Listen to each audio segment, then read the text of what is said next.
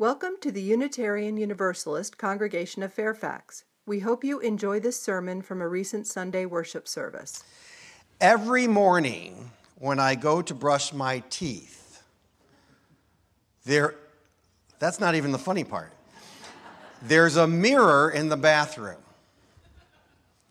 As I expect, every day when I look in that mirror, I see, you guessed it, me.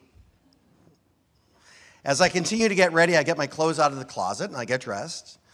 There's a full length mirror on the closet door, and yes, as you might expect, I look in the mirror.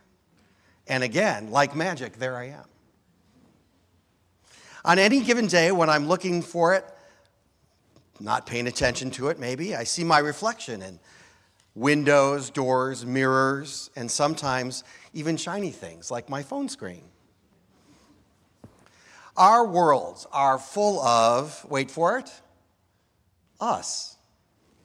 We can say otherwise, but in so many ways, it's hard not to be the center of our own world. Our brains think our thoughts, our actions are based on our beliefs. The foods we eat, except for sometimes when we are graciously accepting food from others, is almost based on the food that we prefer. I think you get my point. We pretty much, well, I would say we very much are consumed on a daily basis by us. So, what happens when, in our efforts to practice a faith tradition like Unitarian Universalism, we intentionally try to live with a generosity of spirit? My colleague Victoria Weinstein captured what that means in these words from her reading to no surprise titled Generosity of Spirit. The purpose of church is to encourage all who gather there to grow more generous in spirit and in action. This is the great end of all the world's faith traditions to bring the human being closer to the divine by acts of creation and compassion. And here's another description that I love that I found from the Wellington College website. To have a generosity of spirit is to act with kindness, to be open and willing to share with others without any expectation of receiving something back in return. It means to celebrate the success and efforts of others without envy or resentment. Our monthly theme this month is generosity. And as I thought about these descriptions, I thought about how easy it is to be wrapped up in one's own world, one's own thoughts, one's own beliefs, and most challenging of all, one's own certainty. I thought about what's happening in the world, all over the world, in our community, in other countries, in the current hotspots. Anywhere there is conflict and disagreement, I thought, how can we possibly act with kindness? Be open to and willing to share with others without expectation of receiving something back in return? How can we celebrate the success and efforts of others without envy or resentment? And how can we live with a spirit of generosity if we do not live first with a spirit of curiosity. It's so easy to see the world as a reflection of ourselves. Let me illustrate. I had a friend in seminary.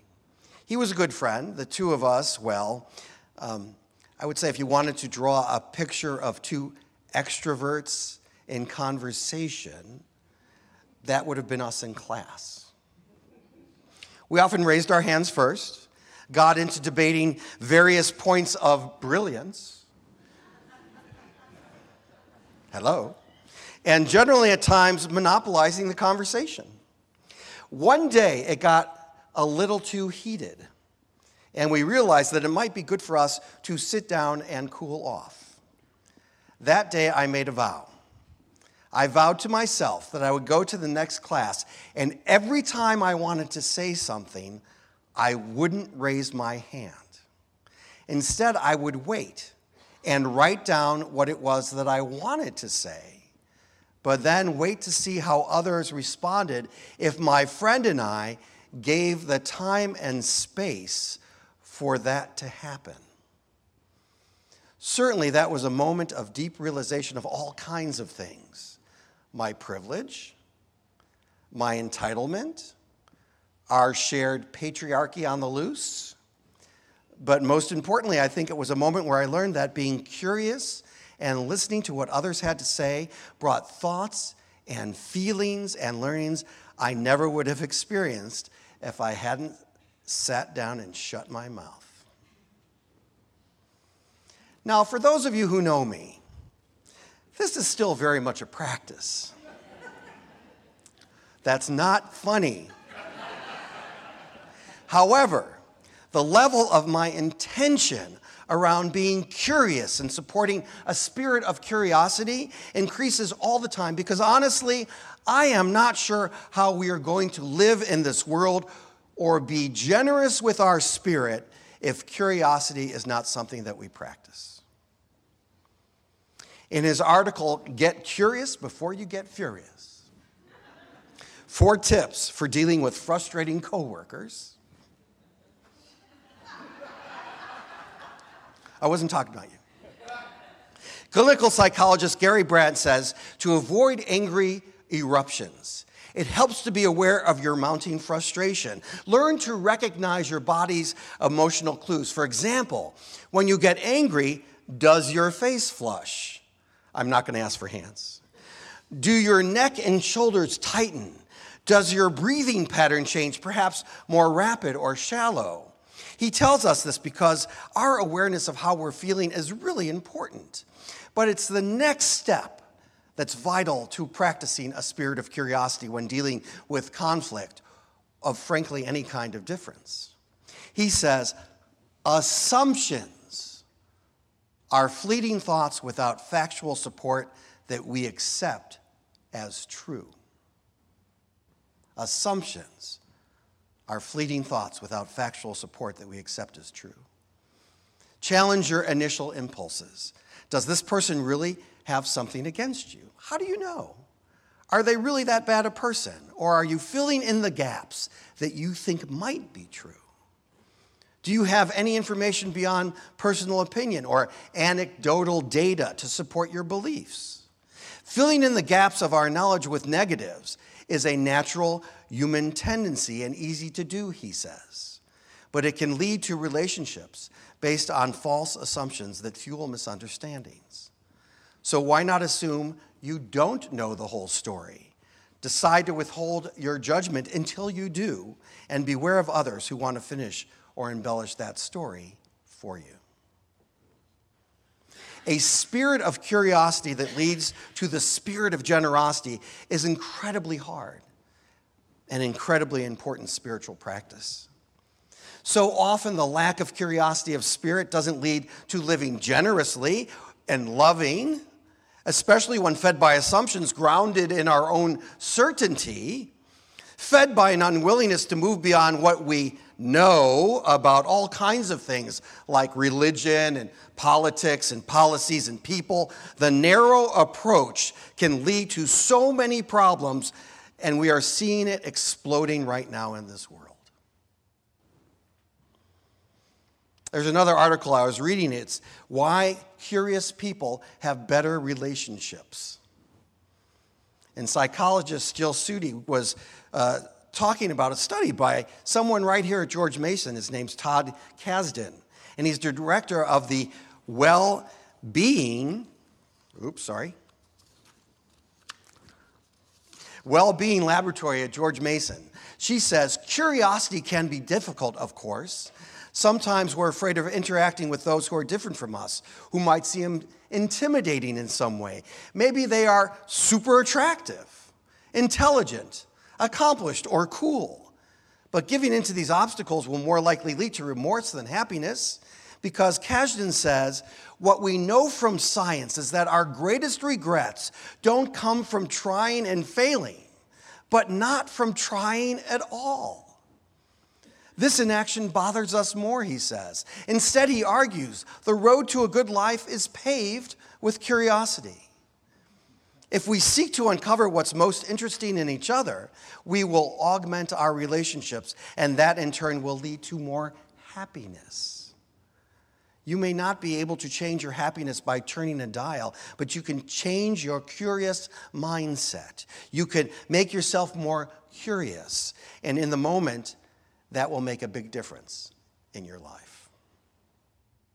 So, if one of the primary reasons for doing this church thing, let's not argue about the word, is to encourage all who gather to grow more generous in spirit and action, what if this is really one of the greatest callings of all the world's faith traditions? To bring human beings closer to the divine by acts of creation and compassion. What if in these days of such anxiety, about the world, so many differences that we are trying to navigate. What if we truly try to practice a faith tradition where the generosity is one of our core values and being generous by acting with abundant kindness? and being open and willing to share with others without any expectation of receiving something back in return, would that not mean that we are practicing what it means to care about each other, to ask questions and not so easily make assumptions. In these days of trial and challenge, in these days where we are doing what we can within these walls and beyond to reach out in love. Reaching out in love doesn't mean walking into the room and knowing all the answers. Reaching out in love is not always centering the world on ourselves. And as we practice curiosity, our potential for generosity does grow. And let me tell you, it is easy to slip back in to being the one with your hands up and the answer on the tip of your tongue. But what I also know as a practicing Unitarian Universalist, I want everyone who enters into this place, who watches us online, who has any interaction with UUCF to, as much as possible, feel safe, feel seen, feel whole, feel brave, feel loved, and feel like they belong in order for that to happen in this world. A little more spirit of curiosity leading to practicing a spirit of generosity could possibly even help us all. May that be so. And amen. Thank you for listening to this sermon from the Unitarian Universalist Congregation of Fairfax. To listen to more sermon podcasts, go to uucf.org slash worship hyphen services and scroll down to sermon podcasts.